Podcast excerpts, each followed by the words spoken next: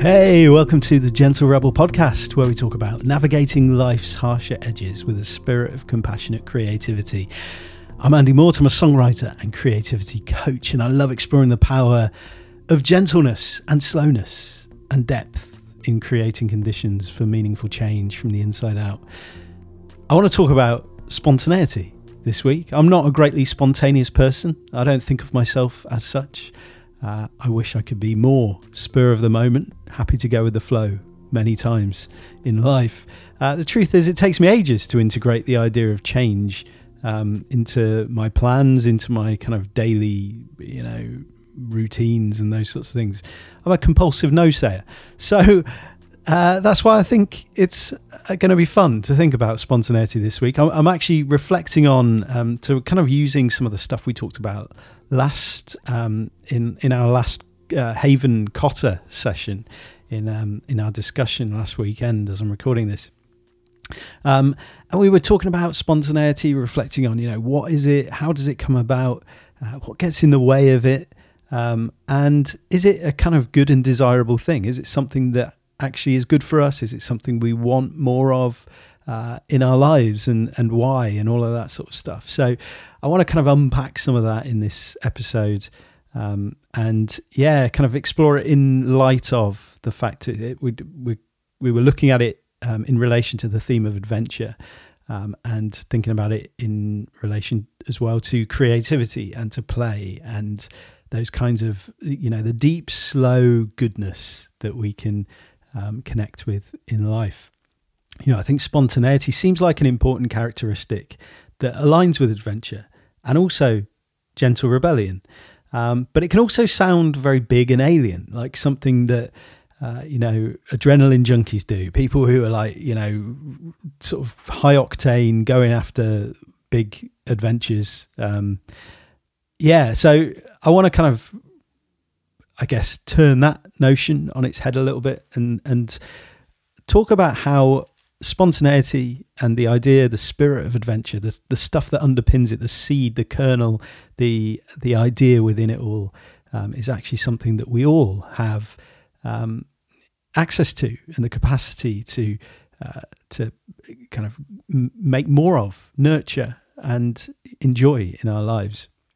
So, yeah, this episode is going to be kind of me sharing some of the key takeaways from that Kota conversation um, and exploring how we might understand spontaneity in a new way that maybe places it as a platform for depth and intentionality and slower rhythms in the face of a world that wants us to just keep acting without thinking or think without acting. Um, you know, I think spontaneity is somewhere different from both of those places to notice and to receive the invitation to play without being burdened or tied to the obligation uh, to say yes and without being sort of overwhelmed to the point where we can't say yes. Grooves, patterns, routines. You know, we need these things for structure and for a foothold in things. And I don't think they are an obstacle to spontaneity. In fact, I think they allow it to happen. So we're going to be thinking about, you know, how can we kind of grow with where we already are, grow out of this place rather than thinking, oh, I need if I if I'm going to be more spontaneous, if I'm going to invite more spontaneity into my life, then I have to sort of make some radical changes. Like I don't think that's true. I think we can um, we can sort of yeah move, uh, flow, um, kind of ebb in a new direction without it being some like massive radical transformation. I really like Anne C. Holmes' definition of spontaneity. She says spontaneity is enjoying the moment as it unfolds or experiencing something unexpected with open arms. Spontaneity is agile, adaptable, and responsive to new information. It's a willingness to go in a new direction at a moment's notice. It's a creative burst of energy. And she writes, it's not completely without restraint. Someone who is spontaneous tends to take a quick inventory of the big picture before deciding to proceed. And if this step is skipped, one has entered the realm of impulsivity, um, which you know is a kind of high risk behavior that sabotages follow through and can be rash, erratic, and unpredictable. So we're going to get into those differences in a bit. I think, you know, we talked a bit uh, in our, well, quite a lot in our Kota session about these differences between, you know, spontaneity, impulsivity, um, improvisation, um, and, and these different things. And, you know, we had a lot of fun dancing through those distinctions. Um, and yeah, I think uh, as well, there is a difference between experiencing, uh, experiencing an impulse and being impulsive. Um, you know, I think spontaneity and impulsiveness are both uh, kind of the way that we hold an impulse, the way that we react to an impulse or, or connect with an impulse. Um, but yeah, we'll we'll kind of work our way to that point in a bit. Um, spontaneity strikes me as a as an interesting thing to explore on this podcast because it is a really important part of slowing down and going deep with processing and creativity and play and kind of engaging with sensitivity and engaging with uh, the quieter parts of our nature. Um, and it, uh, like it might not seem like an obvious partner of slowness, but I think if we take that definition that Anne Holm uh, gives, spontaneity is allowing ourselves to change direction in creative partnership with an intuitive urge. That might include slowing down. That might include stopping, resting. The spontaneous thing might be to say yes to a pause. And I think this is uh, probably quite a radical act in a world that really isn't very good at pausing in meaningful, kind of restful, truly energizing ways. And so I've been building these questions into our uh, our rhythms over in the haven. These questions of what do I need? What am I letting go? What is changing? And so these help us to move within three fundamental tasks that I think bring us to a place like that, bring us searching for um, some some changes in our lives, some some way of sort of reorienting ourselves to what matters most. So, that first one, rest, allowing ourselves to say yes to non activity. Life can lead us through disorientating, uncomfortable, exhausting seasons. It might be the result of a deliberate choice, pursuing something that we desire. It might be a forced shift where we're dealing with an unexpected or unforeseen change in circumstances, or it might be the result of a gradual transition responding to a chain of events over time. During a season like that, chances are we've spent a lot of time in stress response mode, in flight, in fight, in freeze, or fawn. You know, highly sensitive people are likely to be on high alert, to be hyper vigilant, to absorb a lot of sensory information as they scan their surroundings constantly. And this is mainly happening below our conscious awareness and builds over time, even a whole life.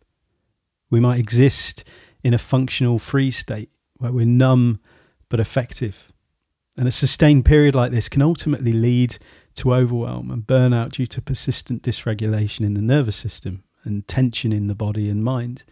This is especially true if we've had little opportunity or we don't know how for the parasympathetic nervous system to kick in and do its thing to bring us back to a deeper calm. And so, this idea of rest, true rest, it's not a state of apathy or isolation. You know, humans are built to thrive in community and connection with others. Um, and this sort of rest is often the kind of spontaneous need, the thing we need to spontaneously say yes to. So I think it's worth holding that as an option for spontaneity as we begin here. And so, linked to that second question, what am I letting go? is the idea of reframing of spontaneously allowing the story to change. You know, stories help us navigate and explain and understand life and the world. Uh, they allow us to interpret events and experiences, position ourselves relative to one another, and find meaning and hope in difficult circumstances. But stories can also create and feed less helpful beliefs that we might come to hold about ourselves, about other people, about the world around us. And as a result, they can leave us feeling uh, kind of disconnected and alone. I wonder what story you believed about yourself growing up. Stories you maybe still hold on to now. Many introverts and highly sensitive people talk about experiences of feeling misunderstood as children. For example, you know, maybe you're labeled as, as shy or quiet or too sensitive. Perhaps you're seen as rude, standoffish, judgmental. And these stories can leave you feeling out of place, feeling like there's something wrong with you, like you don't fit the expected mold, disconnected from ourselves and afraid of or unable to express our authentic feelings and needs and desires. It might develop into perfectionism or imposter feelings or a sense of inferiority to others. And we can lose parts of ourselves in, in how we show up for others as well. You know, people pleasing, taking responsibility for the feelings of those around us, playing the role of helper, rescuer. These things can make us unable to kind of make requests, admit needs, or accept help. And so maybe you've been learning what it means for you to be an introvert or a highly sensitive person, or another kind of resonant trait that seems to really beautifully reflect how you experience the world.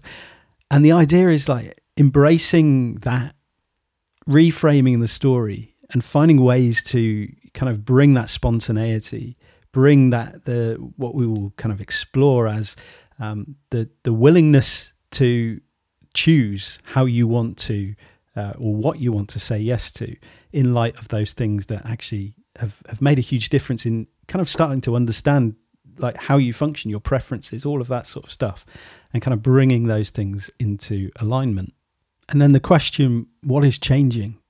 You know, this idea of building, of creating conditions for spontaneous evolution in a meaningful direction. This is the kind of next step of that uh, that previous point. You know, we're sometimes encouraged away from trusting our gut, our impulses in the choices and decisions that we might make. We might second guess and overthink things and talk ourselves out of doing what we kind of just know to be right what we feel. You, you know that I think that is the, the right way uh, or the right decision to make. Intuition is a an excellent tool to make friends with. It can be a perfect compass for showing us which direction is more likely to bring us that kind of sense of personal fulfillment, meaning, joy. How do you know when you're ready for a season of change? How does your intuition communicate that it's time for something new, an adventure, a fresh challenge, a, a spontaneous yes? You know, maybe an opportunity has appeared and you're standing nervously at its door, wondering whether or not to open it and walk through. Perhaps you don't know what, what it is that you want to do, but you just know, yeah, I think I think it is time for me to say yes. Spontaneity isn't a set of things that you have to say yes to. It's not a demand to say yes to every opportunity or invitation that comes your way. Like it's much more nuanced than that. It's a willingness for a yes to be an option, to open the door for a process to occur so that we are acting from a choice rather than a compulsion.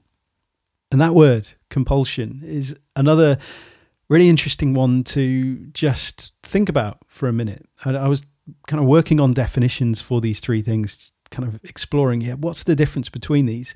Uh, they're not perfect definitions. Um, i'm kind of using them within the context of what we're talking about.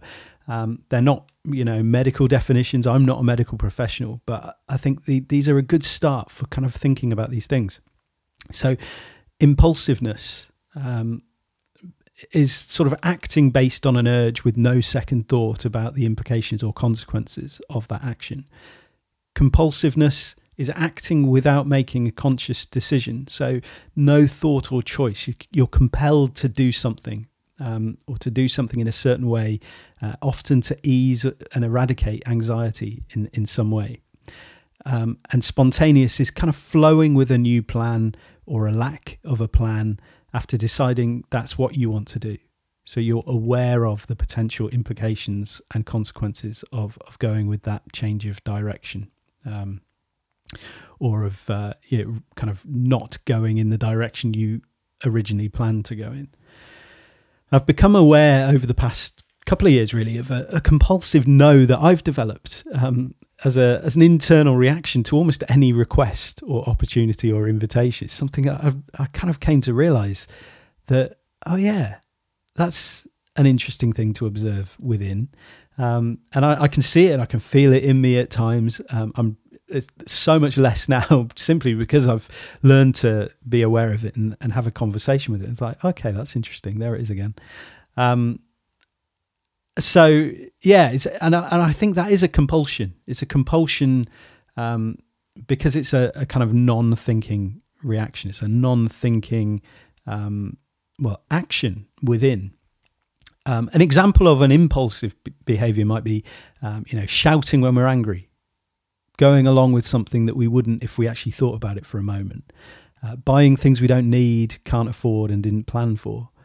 Um, compulsive behaviors, other compulsive behaviors, things like, you know, uh, going back to check the door is locked multiple times, uh, rearranging things to get them just right, uh, taking the same route home every day, counting steps as you go, things like that. Um, and so bo- both impulsiveness and compulsiveness can be obstacles to spontaneity. You know, impulsiveness might appear spontaneous um, in many ways, but it's missing a key ingredient, which is the sense of free will. Uh, now, we're not going to get into the philosophical minefield of whether or not free will exists. Um, for the sake of this context, it's a bit, you know, like it's essentially the bit where we're aware of the choice that we are about to make and we choose it. We kind of own the choice. That, yeah, yeah. we don't need to go down the, the philosophical minefield for to to accept that. Um, so the root of the word uh, means uh, spontaneity means occurring without external stimulus, acting of one's own accord willingly. So, for an action to be spontaneous, there has to be agreement, consent, and desire to go with the flow of whatever that thing is. So, compulsiveness puts a, a seemingly unbreakable barrier between us and spontaneity because the fear of going against the compulsion feels uh, like a no go. Uh, it feels overwhelming, too much to, to even consider. And impulsiveness is action before we have chance to let something occur willingly, before we add our will to that moment. Um, there's an external stimulus that we've kind of, you know, we've taken the bait, but we haven't had that second thought. We haven't actually agreed to it. We've just gone with it.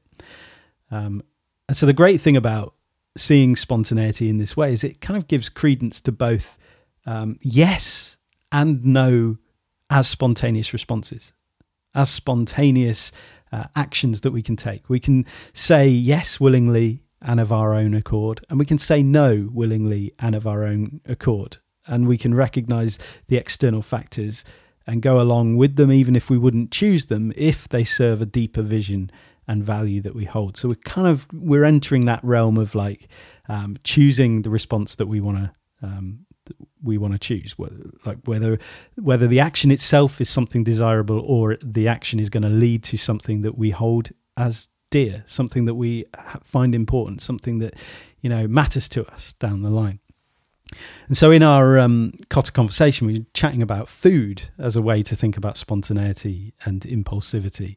Um, and someone in the group was talking about, you know, being in a shop and seeing um, salmon for sale and deciding, I'm going to buy that and can, we can have make a nice meal of that later uh, this evening. Um, and on that same trip, they were unable to resist the packet of cookies on the shelf. So bought the, the cookies, ate the cookies.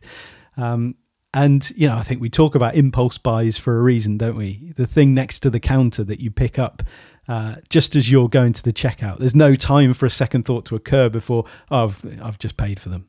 You know, have you ever done that in the supermarket where you, you pick up something early on in the in the trip, something like an impulse kind of pick up, and then by the time you get to the to the end of the the shopping experience, um, you you're like, I'm going to put that back actually um, I, I, you kind of talk yourself out of the fact that you want it.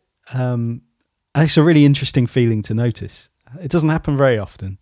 Uh, usually, the thing's buried at the bottom of the trolley by then, and you forget that you picked it up. But um, yeah, it, it, it happens with certain things. And I mean, like maybe online shopping as well. You put something in your basket, um, and it feels like, yeah, I, I'm, I definitely need that. I definitely want that. Um, and then you know you put a little bit of space between that moment and coming to actually make the purchase. It's like actually no i've changed my mind.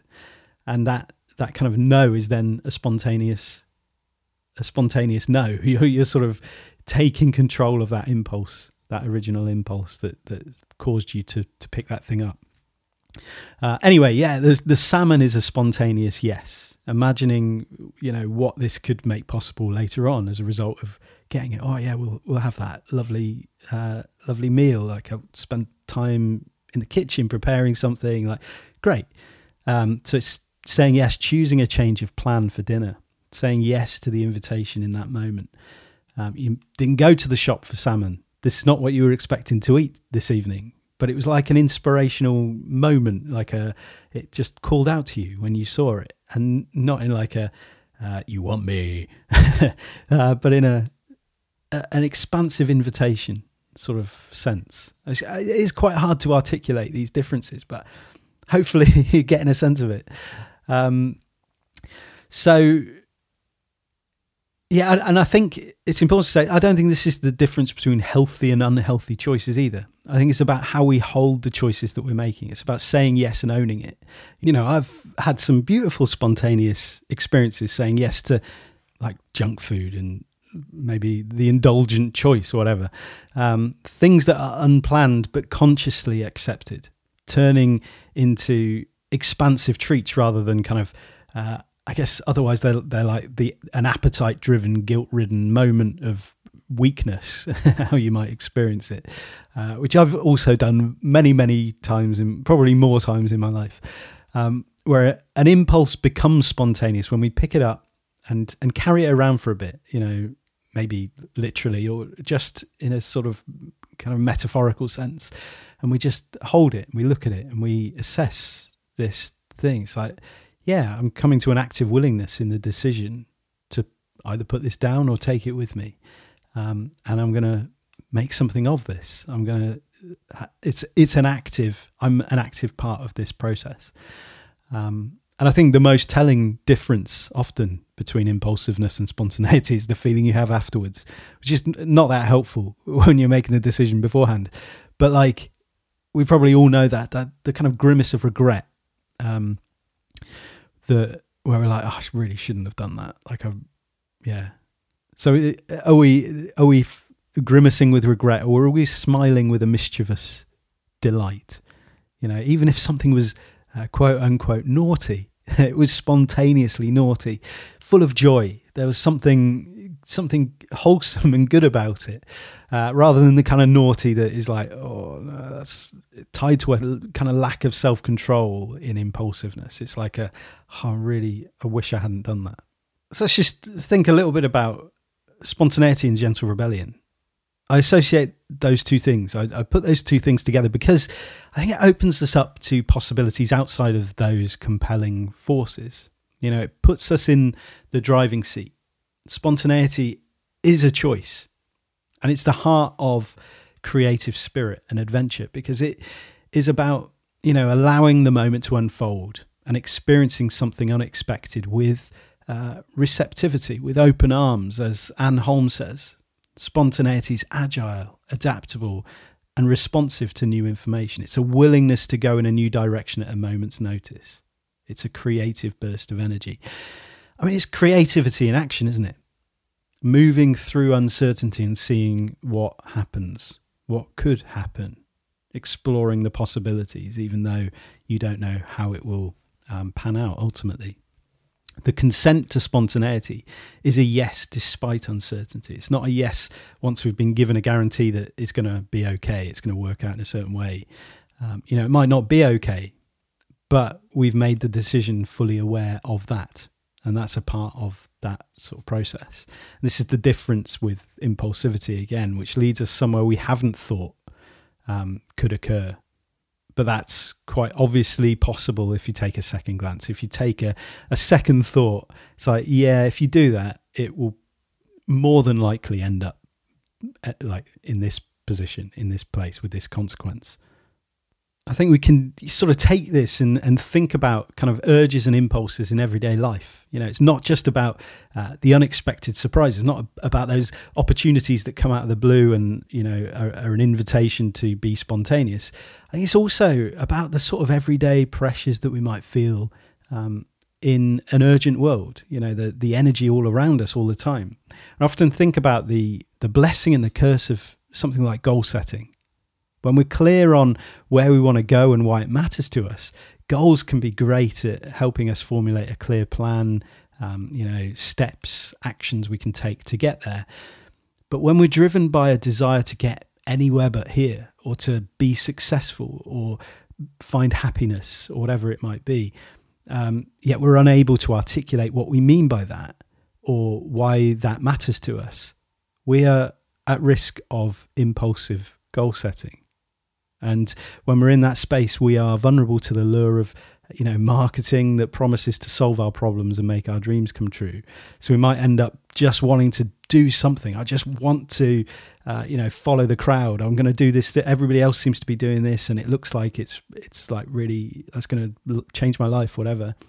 Um, or we search for the latest fad the the latest must have tool or swear by practice um, that somebody is selling we end up essentially speeding our way to somewhere we don't want to be, somewhere we wouldn't um, choose to go if we sort of gave it that second thought. And so that that impulsive goal setting is is kind of underpinned by this this sense that yeah, if you think about it for more than that moment, would you really want to end up where this is going to lead you to?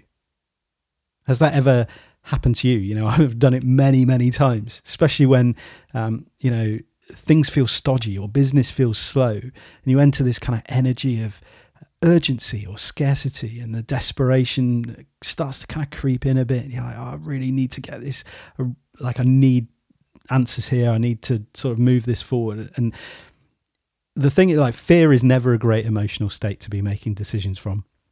You know, it, it never feels intuitive in those moments to pause and to reconnect with the important stuff, to find the way that we want to go and to surrender to the fact that, yeah, I might not see visible results just yet, but needing to trust that, you know, if we put the right things in place, um, you know, we're, we're unlikely to see instant results. If we're planting the seeds in good soil and we're watering them and we're kind of, you know, diligently sort of doing what we know is necessary to sort of feed that thing, um, we will eventually start to see things sprouting. But if we act impulsively, either you know to check that they're growing, or we try planting other seeds in the same pot to hedge our bets, or just to feel like we're being useful, or to like I just want to feel like I'm doing something, actually we end up sabotaging the whole thing. You know, if we're like looking, uh, you know, sort of get look in the pot to see, you know, is the seed sprouting yet? Like, I better dig it up a little bit just to check.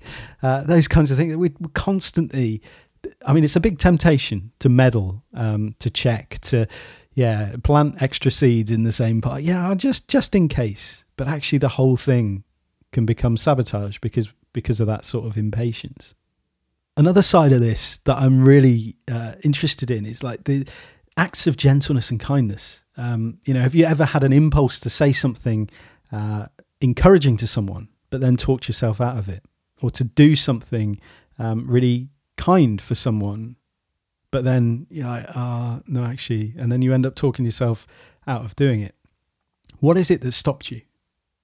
You know, it's quite easy to see why we might talk ourselves out of difficult conversations when we want to uh, make a, a, criticism or ask for something that someone might not like, you know, that those kinds of things. It's like, yeah, I can see very much why we talk ourselves out of doing that because it's like, yeah, that's the hard thing. But it can happen at times where we want to encourage too, and we want to sort of do something positive. Um, you know, connect with someone in a in a in a way that will make them feel good. Um, at least you know it does for me. You know, oh, they probably hear that all the time. I don't want to bother them they they won't care what I have to say. You know, those sorts of things that, yeah, no, actually, I'm going to talk myself out of doing that. Um, or it's it's like uh, you know random acts of kindness. Uh, I'm, always struck by the absurdity of uh, of celebrating kindness in that sense. Um, it sounds weird, but like I think often it's our default state. Like you know, being reasonable and being uh, sort of nice to one another as twee as that sounds. You know, most of us would choose to treat one another with dignity and respect and acceptance. That's, I think, quite a default human position. Not all of us, but most of us. Um, you know, even a lot of people, you're probably thinking right now, well, no, they wouldn't. I know people that no, they wouldn't. I think we'd we'd be surprised a lot of the time, um, especially once you strip back all of the kind of the learnt the learnt behavior, the learnt reactions, the learnt ways that we've uh, been conditioned to sort of see other people and see things and that sort of stuff. Actually, when we get boil things down to the core of who we are, I think there's a there's quite a default sense of you know reasonableness and kindness and gentleness, um, and there's something that creeps in that tells us not to, either to just not do or say anything, or even to actively flip the urge towards being decent towards our fellow people. You know, I was reading some articles with spontaneous acts of kindness, uh, like things, eight spontaneous acts of kindness to to give you hope, or make you smile, or believe in humanity again, things like that. Um, and there's never anything like completely extreme or over the top in these articles. They're they're always like just decent small things that help somebody have a better day or or alleviate the pain that someone might be experiencing.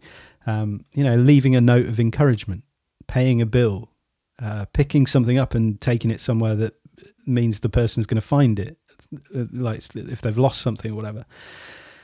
Um, and many of them have, you know, a simple core to the, to to them in this sense, like a compassionate core, like seeing the other person as a person, realizing, oh, there's there's somebody else here, like that em- empathic sense if if I was in that position, yeah, that that would really kind of contribute to a pretty bad day. Um, so it's kind of alleviating or lessening the pain of a potential crisis. You know, handing in car keys that someone left in their lock, or uh, paying for a parking ticket. I, I, saw one someone paid for a parking ticket that someone had got in a hospital car park, and things like that.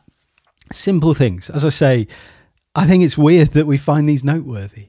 Um, you see things that do the rounds on social media, you know, ordinary compassion that is seen and celebrated as this like weird thing, this triumph.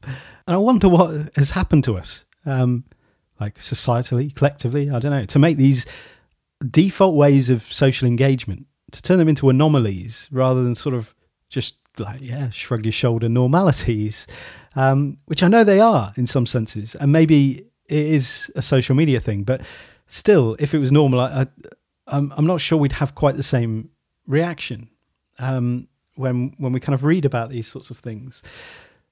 So, so what stops us from doing these spontaneous acts of play um, and gentleness and kindness and compassion?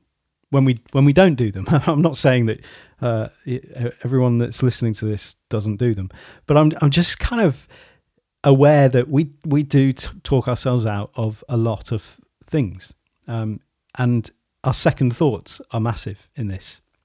You know, most of us probably experience the urge or the impulse to do the thing, to do something. It's like, yeah, actually, I really want to do that, but then we have the second thought.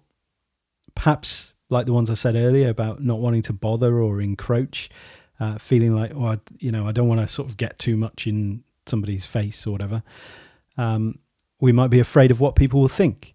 You know, what if we get it wrong? Those kinds of things. Or it might be, well, normally I would, but I mean, I'm in a rush today, so normally I'd, you know, stop by and help that, but I'm in such a rush. Um, which is valid. I'm. I don't mean to make that sound like I'm belittling that. Um, or like I wish I could help, but I've got so much to do today. You know, these things that these second thoughts, these reasons, these justifications that that we that we have for not doing the thing that occurs to us, the thing that actually is that urge, is that impulse. Um, and so spontaneity is the third thought. It says, I've assessed the lay of the land, I understand the implications of doing this, and I choose to give myself to this little change of plans.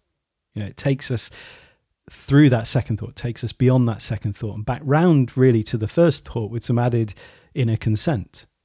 Um, and this isn't easy, especially if we are maybe compelled to say no or to distrust certain people. Like maybe we've been taught to respond to opportunities for connections in in different ways through our life.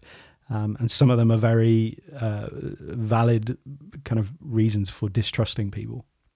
Um, maybe we've learned to see it as a burden in the sense of transactional thinking. Like, I wouldn't want someone doing that for me because I then owe them. Maybe we sort of reason it that way. Or what if they don't pay me back? Uh, don't be so soppy. They'll think you're an idiot if you go and tell them how much like what they did meant to you. We all have different stories playing in our minds around this stuff, don't we? I, I wonder what yours are. Um, if indeed you have any, maybe maybe actually this is not a problem for you, and you sort of like are able to re- respond to that to those urges with spontaneity, and you spend a lot of your life doing that. If so, I'd love to know the secret. Uh, it'd be great to hear from you. Um, I'm going to finish this episode later with a, a, narrative soundscape that I created as part of, um, you know, setting up the the month of adventure in the Haven, which kind of gently holds this tension that we might feel. Um, you know, I want to I want to move down that trail. I want to go down that thing. I'm drawn to that to saying yes to the to the adventure, um, to the opportunity, to the invitation. But I don't have time. There's too many things that I, you know, I can't waste time on unproductive things. I need to get home, whatever it is. Uh, I'm too needed elsewhere to make this little spontaneous detour. Um, I guess it implicitly uh, sort of poses the question about, you know, how true is this story? Where's this story coming from? You know, whether we're turning down the invitation to be alive and present in this moment because of uh, of some kind of made up belief that we are telling ourselves. Like, again, coming back to that question I, I mentioned earlier, like, you know, what are we letting go? What's changing? What do we need? So, holding these things with a sense of dynamism, a sense of actually, you know, this could change. I could let go of certain things here. And just being aware of what is it that I'm holding here? What is it that is holding me? So, before we get there, uh, and I share that, that soundscape um, meditation. I want to just pick up on a couple of other things that we talked about in our Haven Kota we were discussing this topic. Um, and I shared a, a, quote by Edward Slingerland, who's the author of Trying Not to Try The Art and Science of Spontaneity, um, who, yeah, he's got some really interesting things to, to share on this uh, subject. And he said, We overstructure our lives and plan too much. Most people don't have any gaps in their day to play. And I thought it's a really great sort of way to frame spontaneity, like certainly with play and also the gaps, the importance of those gaps that invite, that allow the invitation of spontaneity to, to kind of take root. Um, and he also talks about the fact that we learn that spontaneity is an important characteristic um, that that everyone kind of possesses the capacity for. I think we all have the capacity for it in some to some degree. Um, and there's studies in cognitive science that point to it being a source of trust because um, it's like a, a, a, kind of gluey thing in a, in social connection between people. So we're attracted to spontaneity in others because it makes them seem more trustworthy, so less calculating and cold. Um, this is a really interesting thing to consider um, and something I've been sort of yeah reflecting on a lot, uh, where, especially when thinking about like figures that we're drawn towards believing and believing in. Um, you know, those who make it appear that they're kind of adaptable, they're able to flex, they they respond on the fly. They're these these are people who are you know often charismatic. They're able to build rapport. They they seem more alluring. Um, and you know, think about why so many politicians are distrusted, and the ones that people uh, kind of gravitate towards and even really admire and love.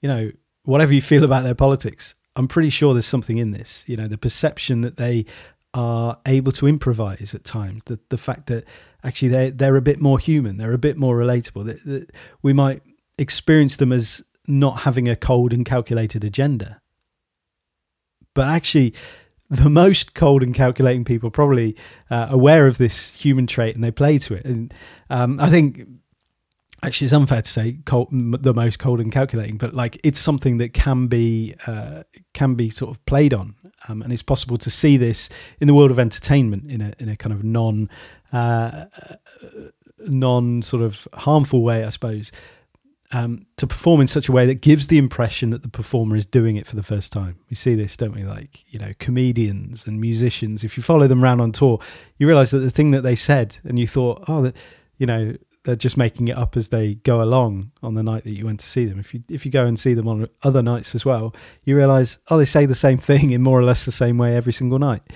Um, and it, yeah, so it's it's something that we can do, and, and it's something that we can sort of create a false perception of is, is spontaneity, um, and and improvisation as well.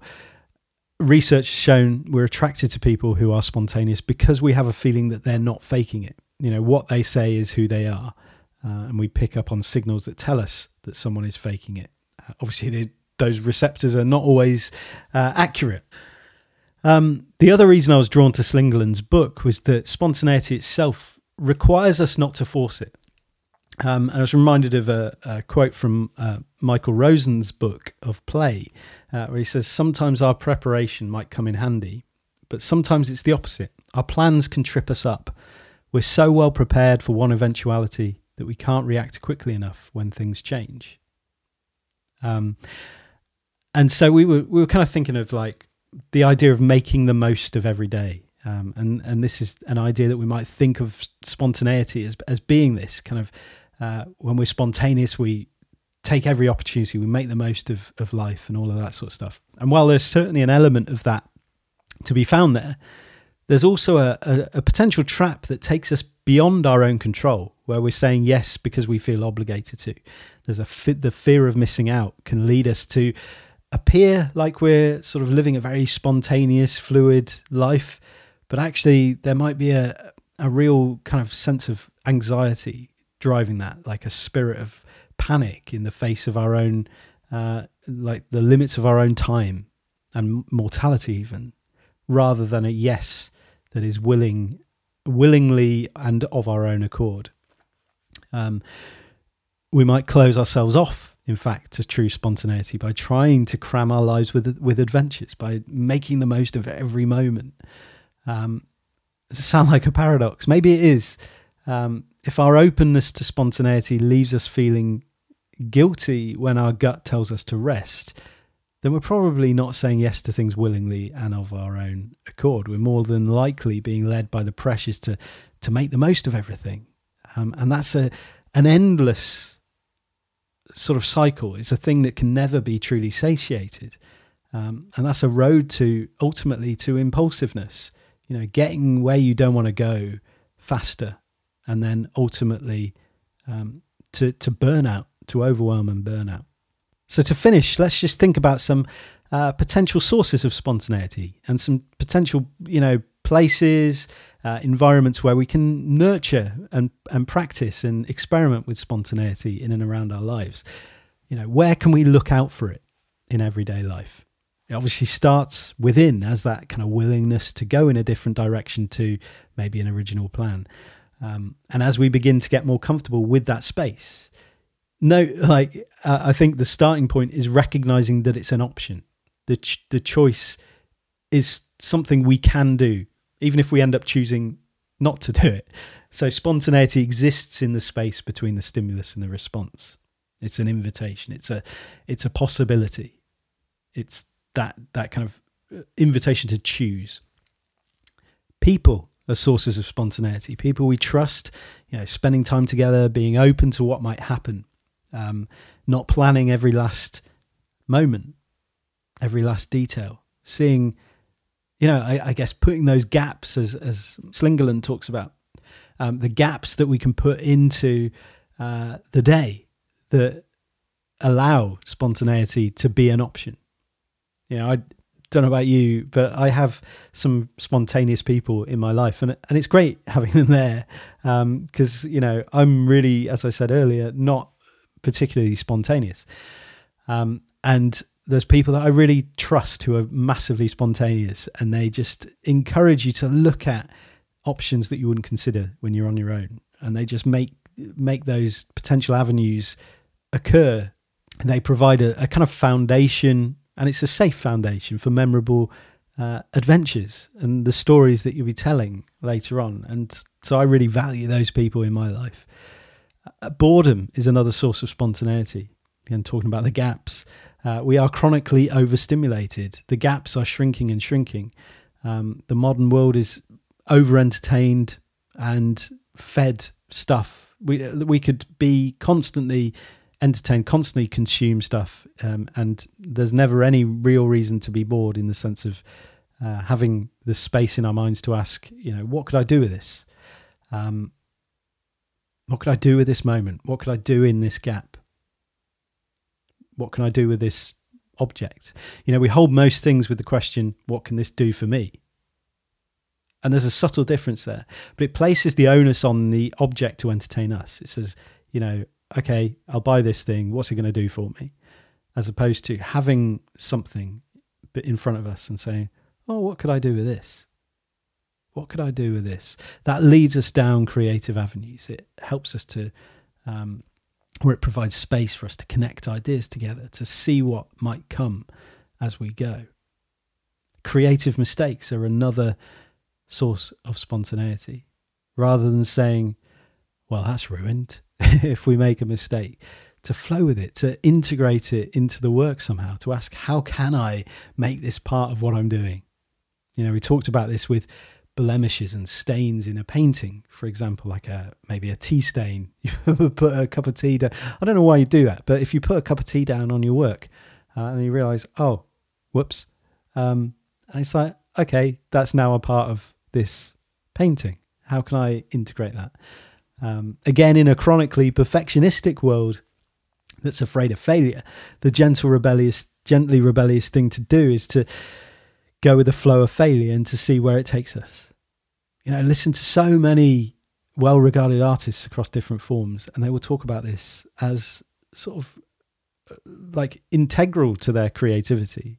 Not something they necessarily seek out, but something that they always just flow with, they absorb as part of the process.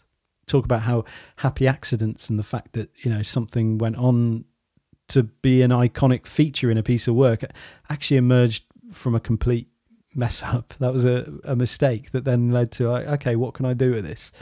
Um, you know, a, a sort of faulty bulb that made an eerie atmosphere in a scene in a film, or a wrong note that was played in a piece of music that then was like, oh, hello, um, or a singer forgetting his lines, Frank Sinatra.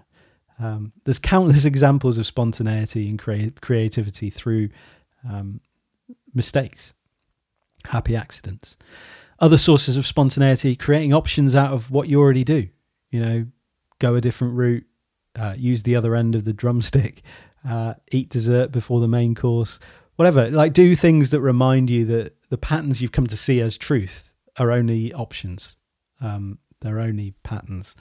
Um, free yourself up to see the world through the lens of options. It might leave you doing exactly the same thing that you're doing right now, but at least it's like, you know, I'm choosing to do it. I'm aware that uh, like that this these are this is an option rather than um, like something I have to do. Uh, yeah, so I'd, I mean, I'd love to hear from you on this. If there's anything that that kind of you do uh, to invite more spontaneity into your life, um, or if this is something that you feel is a challenge, something that you'd like to uh, to really uh, explore and nurture more spontaneity into your life, um, because you feel like oh, there's something there's something really limiting about the way that I, I'm kind of struggling right now. Then please please do get in touch. I'd love to hear from you. Uh, yeah, send me a, a, message via the website andymort.com or um, yeah, get in touch via social media. Um, and yeah, as, as promised, I'm going to leave you with a, a, narrative soundscape that I created at the start of our month of adventure in the Haven. Um, I was kind of thinking about how adventure is a seedling, it's an acceptance of the invitation or an acceptance of the presence of an invitation, a curiosity, a small, quiet yes, a whispered yes. It might give rise to high octane experiences or it might give rise to a small detour. The adventure comes from the same place a spirit an acceptance, a willingness to choose that yes, or at least to recognize that yes is an option. And so, if you enjoy this and you want to hear more, uh, I'd love to welcome you into the Haven, uh, which is a, a virtual sanctuary that provides refuge for weary travelers and sensitive souls looking for a calmer rhythm. You know, friends who get them and a deep breath of playful creativity.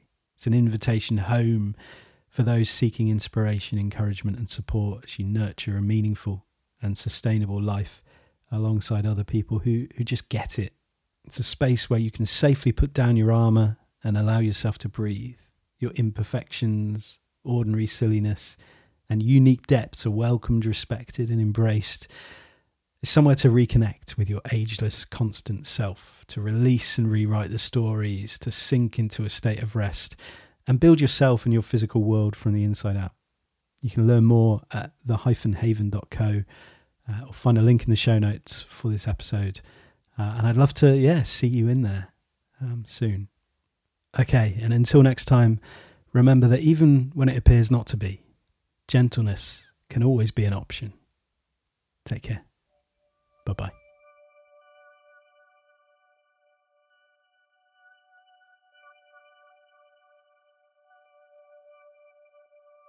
Take a moment. Slow down. Pause. Take a breath. Take a breath.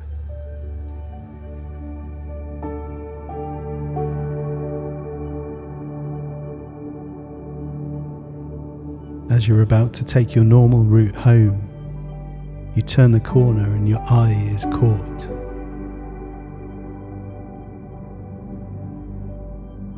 You notice a track. It looks like it goes round the back of the buildings in the Haven Village Square. You've gone this way before, but never noticed it until now. Maybe it was the way the sun bounced off a leaf on the ground. Something got your attention.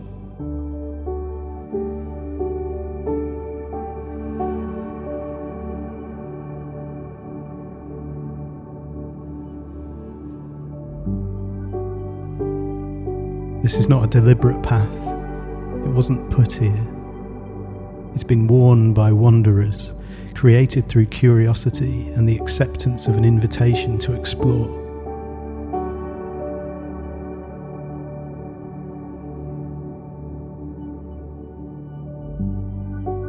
You move towards it, intrigued, but then you tell yourself that you should be getting home.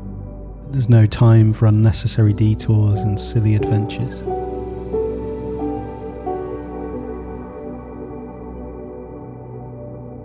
But as you reach it, you feel yourself moving towards it, along it. Something inside you seems to have already said yes.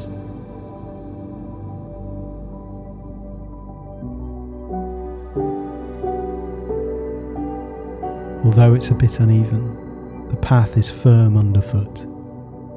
Your ankles are tickled by long grass reaching out to say hello as you wander past. You keep going. Something is pulling you along.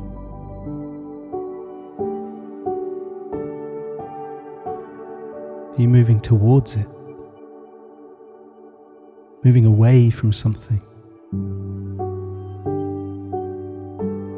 This gentle force is holding you, carrying you, keeping you.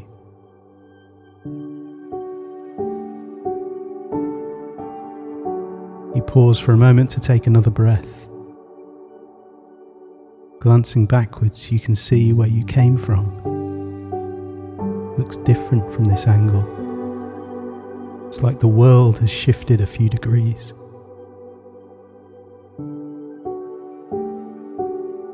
As you take a few more steps, you notice the path is welcomed by a group of trees at the entrance to a wood, a forest. The sun sends light bouncing, fizzing, sparkling between gaps in the branches and leaves.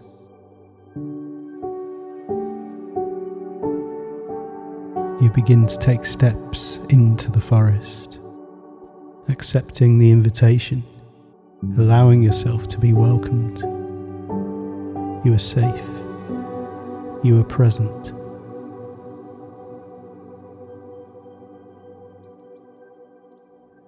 Take a deep breath and look around you. What do you need?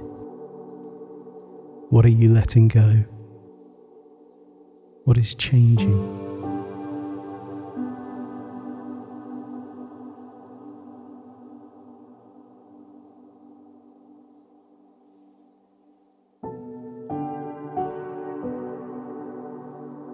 Do you see?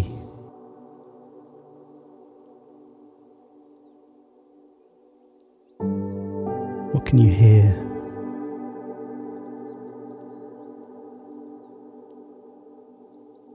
Take a deep breath in through your nose. What can you smell? Close your eyes. What sensations can you feel on your skin, in your heart, in the core of your being?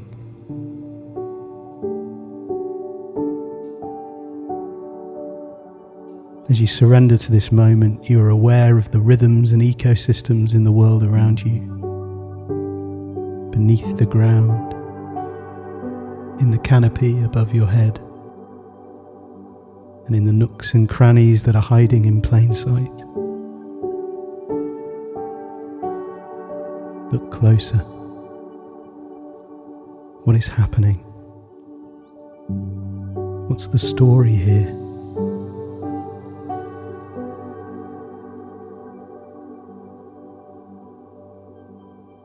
You continue to move through the forest, breathing it in, noticing, seeking without forcing.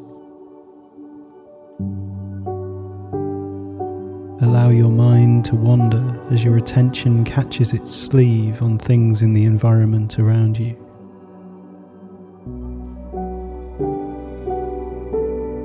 You look up and notice a plume of smoke dancing above the trees. You see as you reach a small clearing in the forest, this is coming from the chimney of a round wooden hut. As you move towards the hut, you see a sign outside a refuge for weary travellers. All are welcome.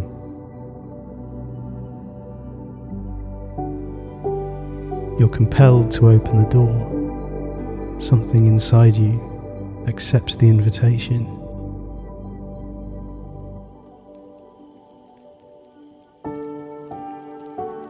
Met with a welcoming warmth and a smell of home cooked food and a crackling wood fire.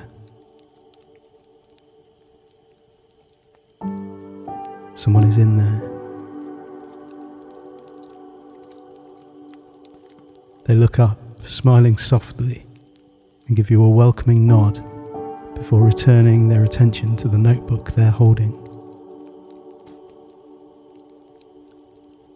They are drawing, writing, reading. You can't quite make it out. But there is comfort in this moment, ease in their demeanour, confidence, acceptance. After a while, they look up again and offer you a drink, pointing to an array of mugs on the side. You see, there's a whole selection to pick from. You begin to pour the liquid, you hear the words, I was hoping you'd show up. How did you know I might, you ask? I didn't, but I'm glad you did, they respond. You talk for a while about what you've seen as you've wandered through the forest. They show you a drawing they made of a bird they saw earlier, and you share a few stories about home. After you finish your drink, they tell you there might be some other people coming along soon. You're welcome to stay, and I'll introduce you, or if you're not in the mood for other people right now, I'll direct you to a fun route back to the village square through some beautiful forest scenery.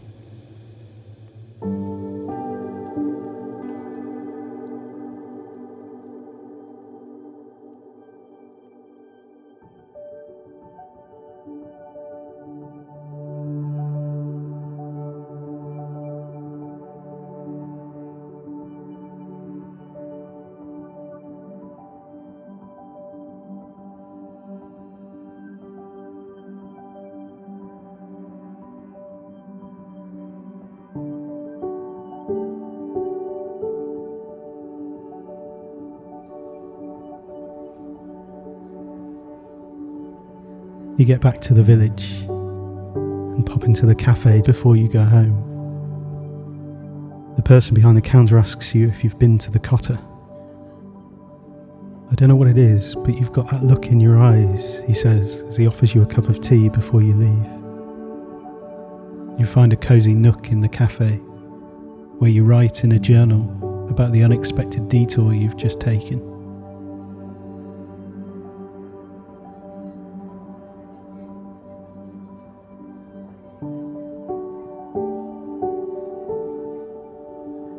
What do you need? What are you letting go? What is changing?